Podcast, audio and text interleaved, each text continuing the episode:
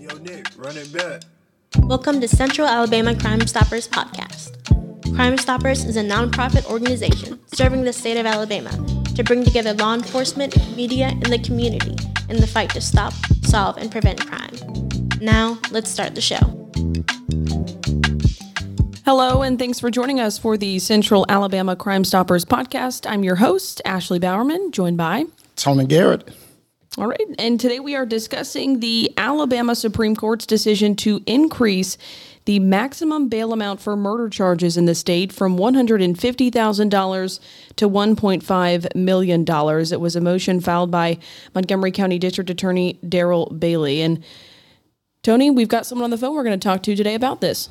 Yes, uh, it's it's a popular topic right now, and a lot of people are talking in the barbershops, uh, in the grocery stores. We get a lot of calls on this issue. So we thought it would be nice to go ahead and call maybe a bail bondsman. Uh, District Attorney Daryl Bailey, he had a good interview with uh, WSFA, if I'm not mistaken, and uh, he talked a lot about uh, what he would like to see in the bail bonds industry. So let's talk to Mo Harper with Authority Bail Bonds. Let's see if he's available. All right, let's do it.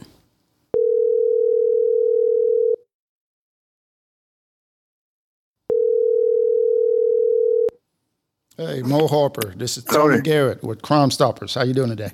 I'm all right. How you doing, man? doing well. I got Ashley Bowerman uh, here with me today. Uh, first off, Mo, uh, tell me about your company and tell us about tell us about bail bonds. I've been doing bail bonds almost nine, going on ten years. Used to be law enforcement myself. I operate authority bail bonds here in the city of Montgomery and surrounding counties. I enjoy doing it. It's basically, in my opinion, a service to those who can't afford to post cash bond. And with cash bond is basically the full amount of the bond. It amazes me at times that some people don't understand that if the bond is ten thousand, they don't have to pay ten thousand. They only pay a percentage. Operating authority bail bonds and have done it for quite some time and enjoy doing it. Well, how it works as far as if you commit a crime and you're arrested, usually you'll be given a bond, and that's based on a bond, a bail schedule that they that's been already authorized for that listed crime. I don't set bail, I don't have anything to do with it, but my price is dictated on what the bond amount is. For instance, just like with the ten thousand dollar bond, normally it's ten percent, but it varies depending on the bonding company. Different bonding companies may charge different prices, but usually it's 10%. And I would say that for this reason, sometimes you have bail agents that will take 3%. In that case, you know, they'll take $300 and make payments over time. And that's nationwide in any bail company, not just in this area. Because I've heard some news in recent days. They said something about bonding company taking small amounts, but that's normal practice for this industry. Mm, Okay. How much can bail companies afford? Uh, what's the max? Uh, that depends on the bail agency. Uh, it's my company, Authority Bail Bonds. The maximum we can write up to at this point is $1 million. But I can write two different ways, and that's another misconception in the community or public. You have what they call professional bondsmen, you have what they call surety bondsmen. But to the public or to the courts, most instances, we're called a surety. They look at us as one individual. But what that means is if I'm a professional bondsman, I've been given a cap of let's say, and most professional bondsmen in this area are professional bondsmen, and we have a cap. I mean, it can vary from 150,000, 250,000, 500,000 dollars. You can't write anything over that. And then when you write in, under insurance, which that's a surety bondsman, that means I have a bail license, just like your life and health and property and casualty insurance agent. I'm a bail agent. I can write up to a million dollars, and sometimes more than that, depends on the circumstances. But that's my cap that's how we have maximums. And the courts know that because every year we have to uh, renew annually so the presiding judge of that particular county can overlook our paperwork and sign us off to continue business as usual. That's where your minimums and your maximums come in at. So every bonding company have different ranges what they can write. Some bonding companies can't write a bond over 100000 Some bonding companies can't write a bond over 200000 It depends on how much uh, either money they have in the escrow for professional or how much insurance they have to back their bonds. Did this 1.5 million increase, did that affect the industry? It could have. It depends on the bail agency because every bail agency is like an individual entity in its own self. It wouldn't affect me. First off, like I said, I can write up to a million on my own, my insurance bill, or I can if it's that high, I can just make some phone calls with the surety that backs my bonds. The companies that back us, well, insurance on the surety side of a bail bond, they back our bonds. okay, so it's no risk, so to speak. I, I heard some other misconception that bonding companies can't back all the bonds they're writing, but and maybe that's not true. I mean, if you're going to go with that, I believe banks can't loan all the money they loan, but they still do it. If, if, if they all came due at one time, I'm sure they would have a problem too. But the point is, I can write a 1.5 million dollar bond, but it's highly unlikely because most people don't have that kind of money. That's 150,000 if you were to do 10 percent. And even if I was to take the third of that, that's still a large amount of money to come up with. And normally to do bonds like that, we would ask for some kind of collateral, like property and some other things.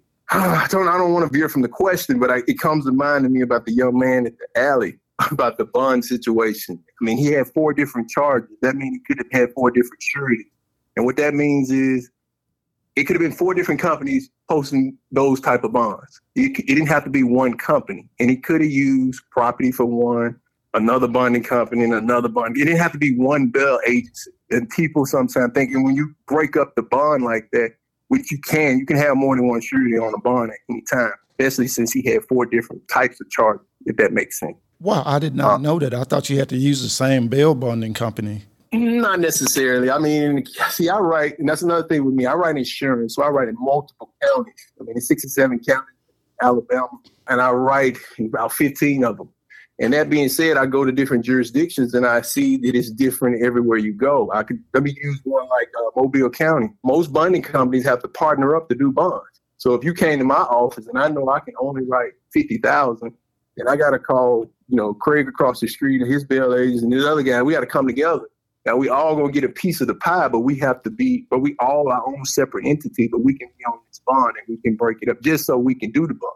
Because remember, I said some bond companies have maximums. Well, that bond come to might have a maximum, so he can't write that bond by himself. He has to write it with another bail agency. And it depends, because certain counties want all surety, which that's what I do.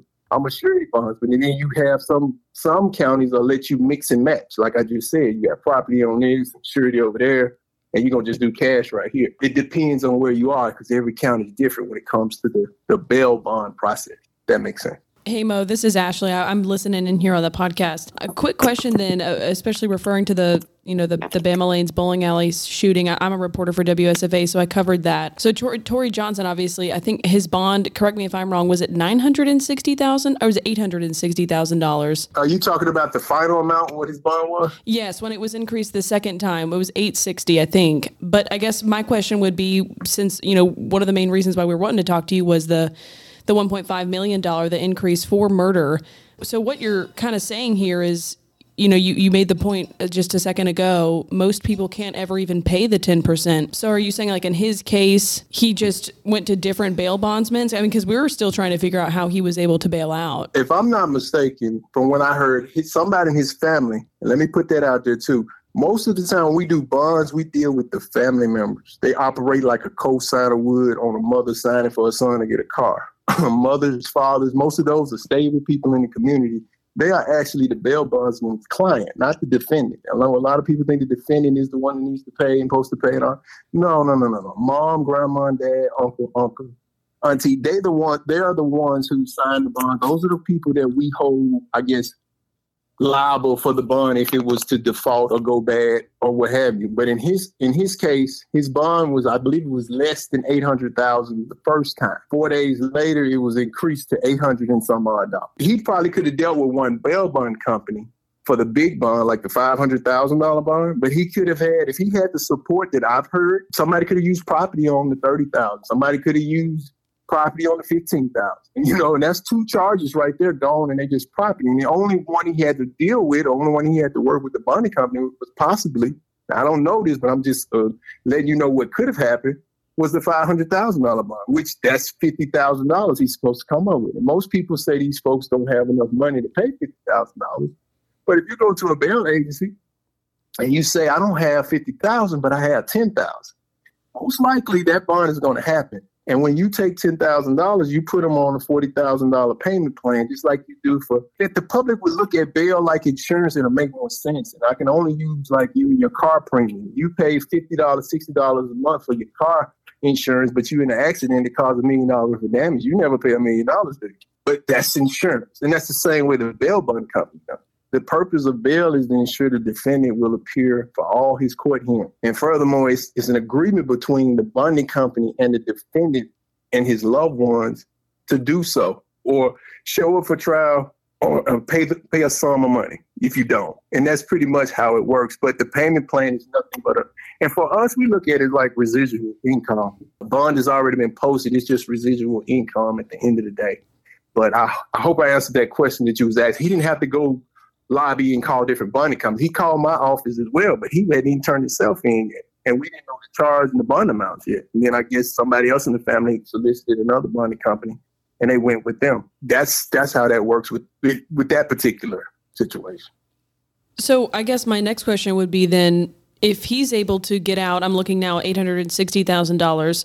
You know, one point five million is more than that. But do you see this even really helping then, or even really making a difference if well, some of well, these people? I, a couple of things come to mind when I think about that new ruling that the Supreme Court came down with. It, I definitely follow what's going on in this industry because I'm very, I'm very involved. But 1.5 is a higher bond amount, and that's something that just took place. What last week, I believe. Just like I've heard the example that an individual is not fair that let's say me and Tony both arrested for the same thing. He got money, I don't. I sit in jail. He posts bond. Okay. But what about the other part of the Constitution which says something about excessive bail? Okay, it's, uh, it's a such thing called excessive bail, and you the the bail should fit the crime. Now I agree with trafficking. Drug trafficking, the max is 1.5 million, and murder used to be 150,000. So now we got murder on the same line with drug trafficking. I don't have a problem with the higher bail for murder because you took somebody's life. As far as the bond amounts, if that answers your question, it's definitely uh, justified for today's climate. Because I honestly, in my own opinion, I don't think bail either here or gone. Like when I hear people say eliminating cash bail and bond, I don't think it's going to deter crime. I just don't. And that's coming from a law enforcement background being in this bail bond industry. I just don't think it's going to stop crime whatsoever. You, whether you take it away or you keep it, it's still going to be a high rate of crime because it's just the nature of certain people. I would throw this out there: a couple of states like uh, Chicago, Illinois, they don't use bail. They don't have. They don't operate in the bail system. They don't use money bail, but their crime rate alone it, it, makes Alabama look like Alaska. I mean, it's, it's, it's no comparison. And then you have Washington D.C. They don't use the money bail system, but they have a high crime rate as well. So I I don't know if that's going to help anything because you don't have cash bail. We offer a service to those who can't afford to make the bond or can't afford to pay bail with the full amount. We're insurance agents if you really understand the business. that's all we are in the middle of this whole process. So essentially, you're saying with the increase you you don't see it making a difference uh, necessarily as far as combating crime. But what about most of the cases we see in Montgomery? I know they make these arrests so quickly, and that's because a lot of times we look at their track record; these are repeat offenders. So I guess talking specifically, I mean, and all that I know is Montgomery, but talking the whole state. I don't know if that's a similar trend, but do you think that'll help as far as you know the repeat offender situation? Because well, well you got to keep this out. in mind when an individual posts bond for the first time, especially for a violent offense. If within a week, two weeks, two months, or even a year, because sometimes these guys are hanging out on bond for a couple of couple of years before they make it to trial, especially right now with COVID. There's no jury trials going on. These guys are sitting around idle. And if they don't have anything productive going on in their lives, it's, it's highly likely they're going to commit a new offense. But with that being said, what normally happens, the uh, district attorney's office or, or, or the parties that are responsible for this, they file a motion to revoke the previous bond. So he shouldn't even be able to get back on the street if they're on top of what they do. For example, if I get out if I got out last August for robbery first, and then here come tonight, I go commit a new crime, I shouldn't be able to post bond that quick. But because it's a delay, delay in the right hand telling the left hand, I make bond. And I should have never been able to get out because I just committed a new robbery in a whole new year. And that would eliminate what you're talking about. If you're talking about repeat offenders and whatnot, who's dropping the ball here? Somebody's out. And we don't control it. All we know is we got a family member who was qualified, who was stable, who was gainfully employed, coming to us saying, get my son, my nephew, my brother, my cousin out of jail. And that's what we do. I mean, we, we don't get involved in the guilt to innocent. We're just involved in the part the fact that they're saying they want to use our company to stand the gap between the courts to post their bond until it's time for them to go to trial. I hope I'm answering that question, what you just asked, because like I said, when they post bond from the original bond, before they get released again, the courts, if they are on top of what they do, they would know he's arrested. I mean, if you put a guy's social in there, like from my law enforcement experience, it should sit a red flag. If you currently see he's on bond for one charge, it's a, a considered a dangerous offense why let him post bond again? You should make him sit until he sees a judge, and then they can make that determination if oh we allow allow him to post bond. But that never happens. Guys go in and get out very quickly. That's beyond our control. We don't have any control of that. Because one thing they may use this bonding company that might be closed down, so they come to the next bonding company. And if the bonding company is not one that does like I do, check backgrounds and look at other things and find out what they're dealing with, they'll just post the bond, assuming that it's the first time, but it's not and they just go on and they that's normal business practice. You talked about it briefly as far as what would happen if they didn't have any cash bonds. How would that harm your industry? I mean, would that put your industry out of business? Period. If they went, if they went away federal, from cash bonds, yeah, if they went with a federal system, like uh, right now, if you in the federal system, if you commit murder, you just stay in jail until your court case comes up definitely it hurt our bottom line. I can tell you that. But I'm not a bail bondsman that just does one thing. I mean, we do electronic monitoring in different places throughout the state. We try to figure out alternatives to jail and, and bail and bond and all of that. But if that was to happen, it'll definitely uh, make a dent into what we do. We probably have to change and go into some other fields. I could tell you this. I know three years ago in California, there was some legislation to eliminate cash bail in California, but the public spoke about it and they didn't agree. They didn't want to end cash bail. They thought it was a necessary need, especially for the state like California. And I was also looking at it from a distance. If they eliminate cash bail in California, what does that mean for the rest of these states? Okay. But to answer your question, yeah, it would definitely uh so you make some adjustments, i say that, because money bail is that's how we function. That's how we uh pay our expenses. That's how we keep our that's our main revenue and that's basically if you take away the money bail, then what do we do? And it always amazes me that the ones who advocate for any money bail, then why do we pay all the court fees that we have to pay for? And why did they assess this jail fee that they came up with? It's a tax fee that we basically pass on to the defendant, but it doesn't come to us. I, I really don't know. You tell taking away taking away money bail for people who can't afford it. But like I said, those who commit crimes and if they're about their criminal lifestyle, money bill or not, if they got to pay or they don't pay, they're going to continue to do what they do. It's really uh, be- beyond my uh, understanding because I, I, just don't see the purpose of it. Because, I mean, like I just mentioned about excessive bail, like more, most likely these people can't afford the bill, the, the bond that's given to them for their particular offense. And I know the reason why it's high because they want to make it a little bit difficult or he's sure that he comes back. So that's what we come in at. We operate like that. We basically putting up surety to say, Your Honor, we're going to make sure Mr. Smith, Mr. John, or what have you, gonna, make sure he's going to come back or you're going to keep our 500000 for example. Okay. And he can't afford 500000 but his family has put together what they could to make some kind of doable payment plan to make that happen. That's pretty much all we're doing. Just to answer your original question, yes, if you end the cash bail today, it would definitely put a lot of bail bonds out of business. Well, let's go into our relationship with Crime Stoppers. What if they don't show up for court? What are the process that you use? I know. Uh, explain the process as far as if they don't show up for court, what do other bail bondsmen do, and what do you do? It depends on the what's for me for my agency. It's a couple of things we do that's automatic. Uh, it depends on the charge and the defendant. I, I mean, I can honestly tell you a lot of guys talk about principle. If I had a guy on a five hundred dollar bond for stealing out of Walmart, he failed to. The time it would take me to locate him, find him, do all of that, I probably spent five hundred dollars in time and effort to do that.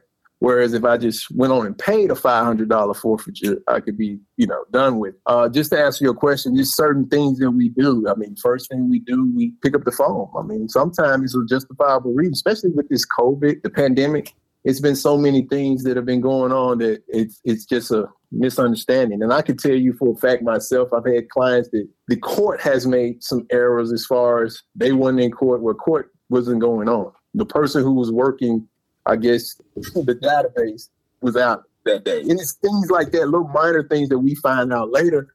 It wasn't that somebody failed to appear, but just to stick to what would normally happen in normal circumstance, somebody fails to appear. We first pick up the phone, try to see what's going on, see if they were sick, see if they was uh, in the hospital, see if they passed away. I've had clients that pass away on bond. We file a motion or file this paperwork. It's called a show cause to the court, giving our reason why they miss miss court or failed to appear. And if we justify with that, we'll attempt. That's just something we have to do. It's almost like if you get served some paperwork and you have to give them an answer. I mean, because sometimes when I file the paperwork, I know exactly what an individual is, and I've spoken to him. He's not running, but it's still it's, it's procedure, so to speak. But with that being said, if that doesn't work and I don't know where he is, then I go into other different measures I take. Myself or somebody in my team, we go out into the field and we look for them and we have to bring them back. I actually got a guy now I put back in jail and the court sent me some paperwork saying that he failed to appear and they're going to forfeit the bond. Although I got documentation clearly that I put him back in jail, signed all by the jail, but the court is saying he didn't, he failed to appear as though I didn't do my job, but I put him back in jail. It's little things like that could happen, and that's more like clerical errors. But my point is, that's normally the process. You file a piece of paper, get you some time to locate the individual. If it's if it's a situation where you have to locate them, you go into the field and see if you can locate them and bring them back to that particular jail that you posted bond. If you can't find them, can't locate them, then you got to do some other things. that's a little bit more drastic and a little bit more exhaustive to me because one, you have to file more paperwork, and then sometimes you have to spend. These depends on your resources. Now, I'm the type of bondsman that I believe in any money that I make, any any proceeds I make, I put it back in the business for case situations like this happens. And remember, the bond is really an insurance contract. So if it goes bad, if it fails, you it's like insurance. You have a claim, or so to speak, like we do in our normal business or normal life with insurance. You file a claim, and that's what a forfeiture would be. And with that forfeiture, meaning the court keeps the money. I went in there and I did a ten thousand dollar bond. Six months went by. He had court. He never showed up. I filed my motions. I did all the type of things that I need to do. Went into the field looking for him, into the neighborhood, to the addresses that we have on file. Looked high and low, couldn't find him.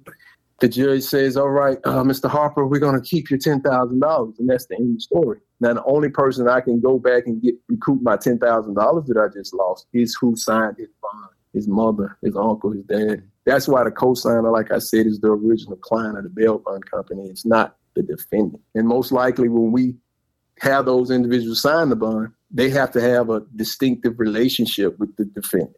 So one thing oh, at this bonding company, we don't do girlfriends, you know, because girlfriends are not reliable. You know, you ask them two weeks later, ask them like, "Where's uh, such and such?" Are we not together no more? I don't talk to them. Wow. So she should have never signed the bond. But if you sign Mama to the bond, Mama's gonna be his son before and after, as long as he's living and she's living. You're right. So you know you basically got a, a stronger connection to the defendant, and that's the purpose of bond. I was taught when I got into the business, if you if you do bonds right from the beginning, you can you can limit you can mitigate a lot of that extra stuff that you asked about for themselves. I have a very small percentage of guys I have to look for compared to some of these guys because I just don't like any bond.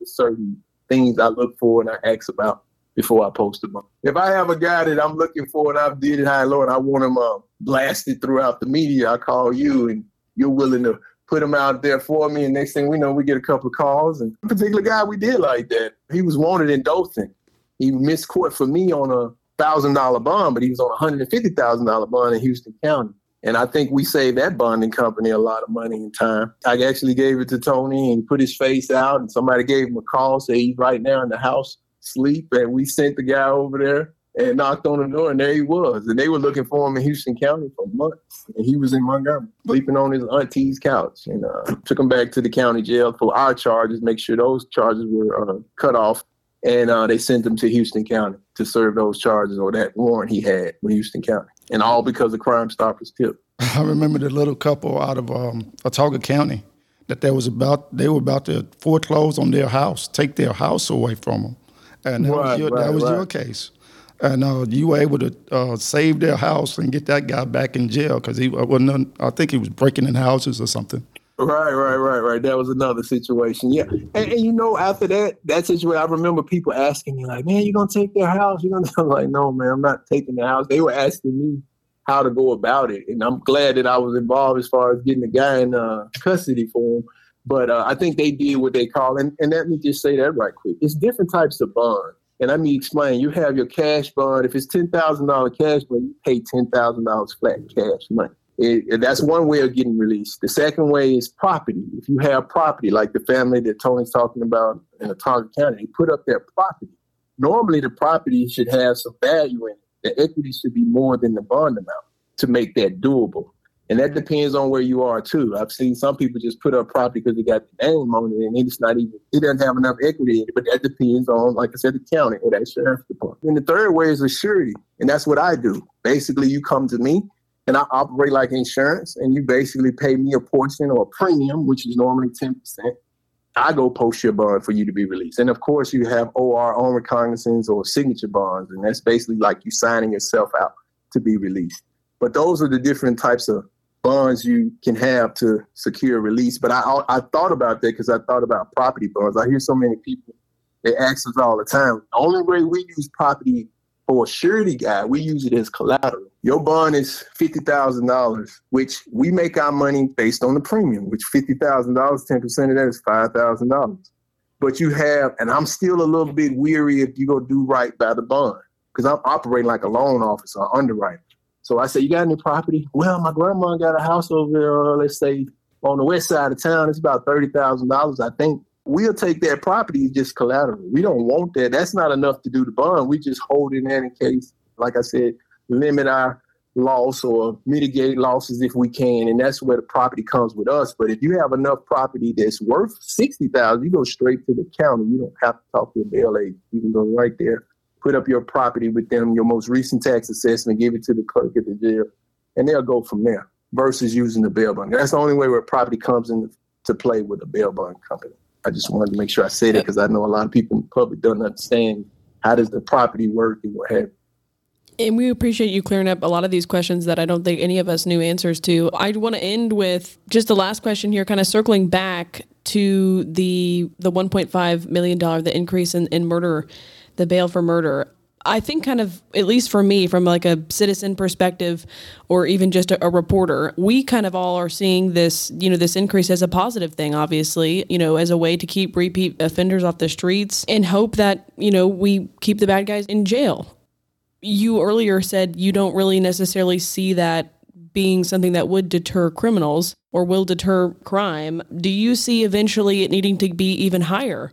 Or do you think 1.5 is even enough? I mean, you know, it was only 2014 when it was at $75,000. What are your thoughts on that? Do you see this needing to be even higher than the amount it is now in the very near future? From my personal opinion uh, and my perspective of it all, like I said earlier, 1.5 million I think is justifiable because the the highest bond for a charge, to my knowledge, is 1.5, but that's for drug trafficking. And here you are taking a life. If it's going to be the same, then I'm I'm all for it. I don't see a problem with it, and that is a good thing.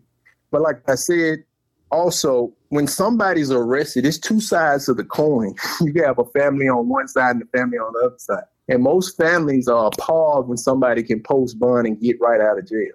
But you also keep in mind the other family who wants to rush to get their loved one out. Like I said before, this young man that we're speaking of, when all this came about, his family was calling before he even turned himself in. Like, what can you guys do? We don't know how much the bond is. Uh, we want to. They wanted to make some kind of arrangements early on before he walked in. Most guys do that. They call us in advance. Like, hey, I got some charges and I want to know how much I got to come up with and what you need from me and what you what, what I need to have to to get out of jail. My point of saying that all is is that on the other side of the coin, you have another family that wants to make sure he's not in jail awaiting trial because who knows how long that's going to be.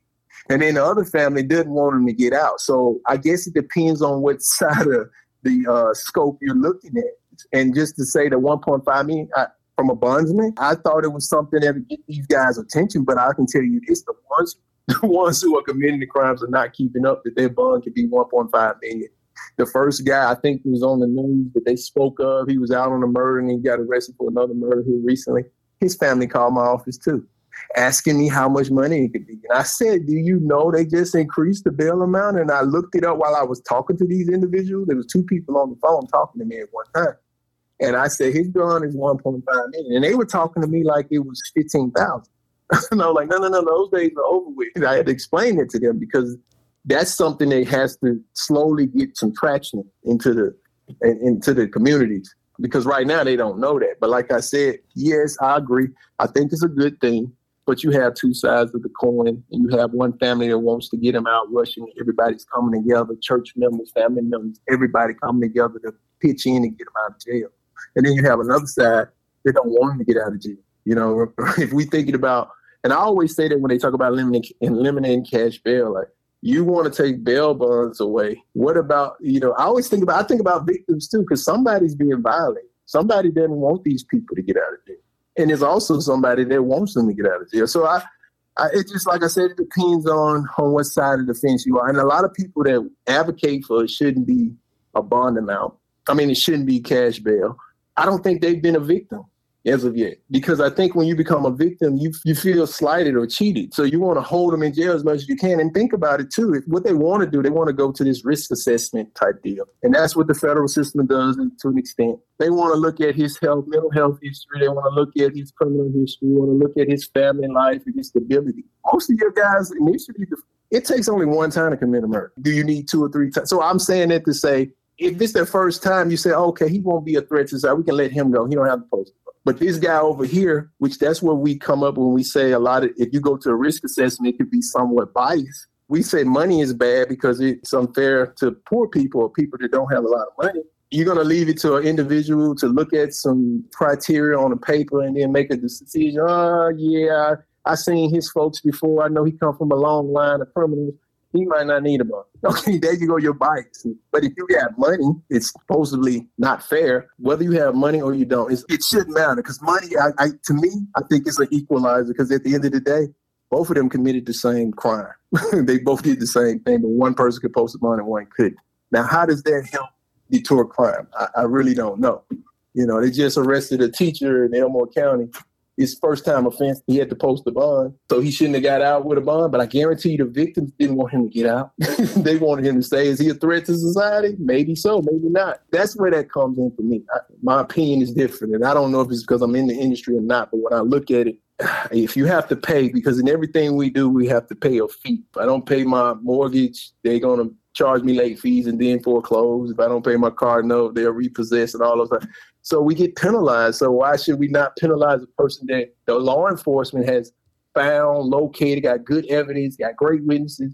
Oh, he shouldn't have to post a bond. He should be he should be able to be released just because this is the first time he's been charged. But he still did something that we consider a crime in the state of Alabama. I hope I'm answering your question about the 1.5 because basically, like I said, I thought it was it's doable. I mean, because you have a trafficking charge at 1.5 million and why not murder but like i said the ones who do the crimes in our communities are not paying attention to that that's just a certain element that and tony can attest that it's just gonna be here. I don't I don't know. Like that's why I feel like it's it's unjustified when you talk about the bail bonding companies. We like the small man on the totem pole.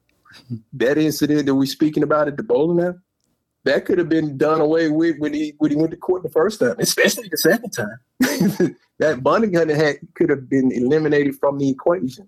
They could have denied bond or gave him a cash bond. It's a certain DA in the state of Alabama. Every time they have an offense, you see three hundred thousand dollar cash bond. Cash bond. Now you you're not getting out with a cash bond. You're gonna sit because most people don't have that kind of uh, money sitting around and be able to pay post that type of bond. Versus you talking about a bonding company you know, doing bonds and it's not right. That's just my opinion. I think we're going to still be talking about this tomorrow. Mo, I appreciate your time. You gave us a lot of things that I didn't know. I've been in law enforcement for 30 years now, and I didn't know some of the things that you brought up. I really didn't even think about it. Mo, congratulations uh, also. Uh, or you just got your law degree in December? Yes, sir, I did. Yeah. Mm-hmm. So, congratulations on that. We're going to invite you back later on because we have a new initiative that we're doing with Authority Bail Bonds that's going to change the River region as far as students. It's oh. going to give them an opportunity. So, I'm excited about that initiative and Uh, we're going to have you back when we do finalize it, and we're going to let, let you go ahead and explain the process and the criteria and how uh, it's going to work and how it's going to maybe impact some young people's lives. I'm actually, like I said, working on my own uh, thing myself as far as this uh, this rate of incarceration. I know it seems a little bit ironic that here I am, I post bonds for a living, but I want to stop guys from going down the road to prison or at least help detour that route. Um, so, yeah, that, that, that's good. That's great. Again, from uh, Crime Stoppers, we appreciate you. We thank you for your support for Crime Stoppers, and we're going to be calling you soon uh, to have you back on the show. Thanks. All right. Thank you, man. Thank you, Ashley. Mm-hmm. Thank you. Well, Ashley, what do you think? The biggest question we had with the Tory Johnson case, the bowling alley. First of all, it was a police didn't call it that, but it was a mass shooting. I mean, you know, yes. six people got shot. but I think that case just being a good example of, you know, with all this kind of going on at once, $270,000 for murder and shooting six people and then turning around they increase it and then you bail out again so it's a good example to kind of point to for for what we're talking about here but i thought it was interesting that he said you know he could i don't know if he said he did but he can go to different bail bondsmen to to get out. I, I, had no idea that that was the case. Um, no, so. I, I, always assumed that they just went to one company and that's who took care of the bail. I didn't know you can go to multiple companies that take care of large bail amounts like that. I didn't either. Um, so, I mean, obviously, I'm not saying that that was the case in his case, but definitely interesting and, and something to think about. I think this was a good show. Thank you, Ashley. Stay tuned for the next one, and maybe we'll have a better one. And remember, if, if you, you, see, something, something, say something. Thank you for listening to Central Alabama Crime Stoppers podcast. We are a nonprofit organization serving the state of Alabama. If you have any information regarding a crime, please contact the police or Crime Stoppers using our anonymous 24 hour tip line at 215 STOP, area code 334, by downloading our P3 Tips app from your App Store. When you call, be sure to receive a tip ID and password in order to dialogue with investigators in case there is a follow up question. You can also contact us at our toll free number at 1 833 AL1 STOP or visit our website at 215stop.com and follow us on Facebook at Central Alabama Crime Stoppers.